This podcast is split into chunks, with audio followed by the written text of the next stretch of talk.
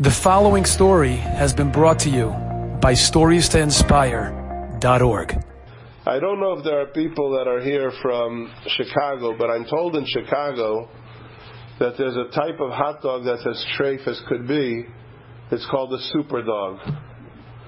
And a super dog is supposed to be a hot dog um, with everything, including the kitchen sink. I'm only telling you from what I've heard. It's not first hand or even second hand. There was a fellow that was becoming religious. One of the rabbeim in Chicago was helping to make him frum, and he told him to start keeping kosher. He had to start the next day, so he told his rebbe, "I got to go for one last super dog tonight. My farewell super dog." Fine get it out of your system, or in your system, I should say, and tomorrow you'll start. The fellow's in the restaurant eating his farewell super dog. I don't know all the emotion that he was going through, but I understand it was great. Somebody next to him, a well dressed man, saw that the guy was eating a super dog like he never saw before. So he asked the man, like, you seem pretty intense. He said, yes, it's my last super dog ever. So the guy asked him why. So he didn't want to say, because tomorrow I start keeping kosher. That seems like, you know, he just didn't want to give that answer. He didn't know how the guy would view him.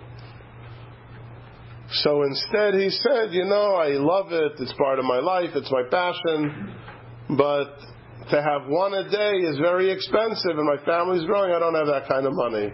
So it's my last one ever. This man looks at this guy and says, Sir, today's your lucky day.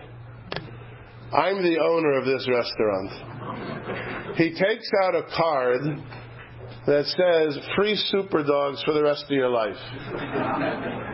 And he gives it to the man and he signs it.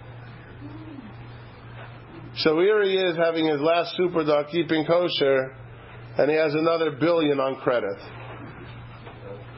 He asked his Rebbe that night, like, what's the message? And I think the answer was brilliant. The Yetzer Hara just doesn't give up.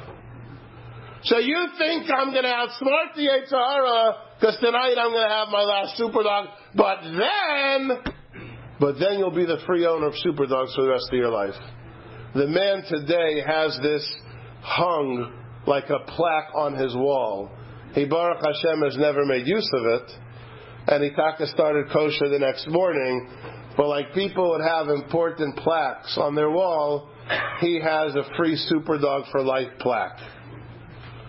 Because the Yetzer Hara doesn't give up. You see, anybody who says, that's it, we're settled, ad kan, I ain't fighting, that's the Yetzer Hara. But mikan ve'elech, you got to keep fighting. That's the talk of the Tov. Enjoyed this story? Come again. Bring a friend. Stories to inspire.org.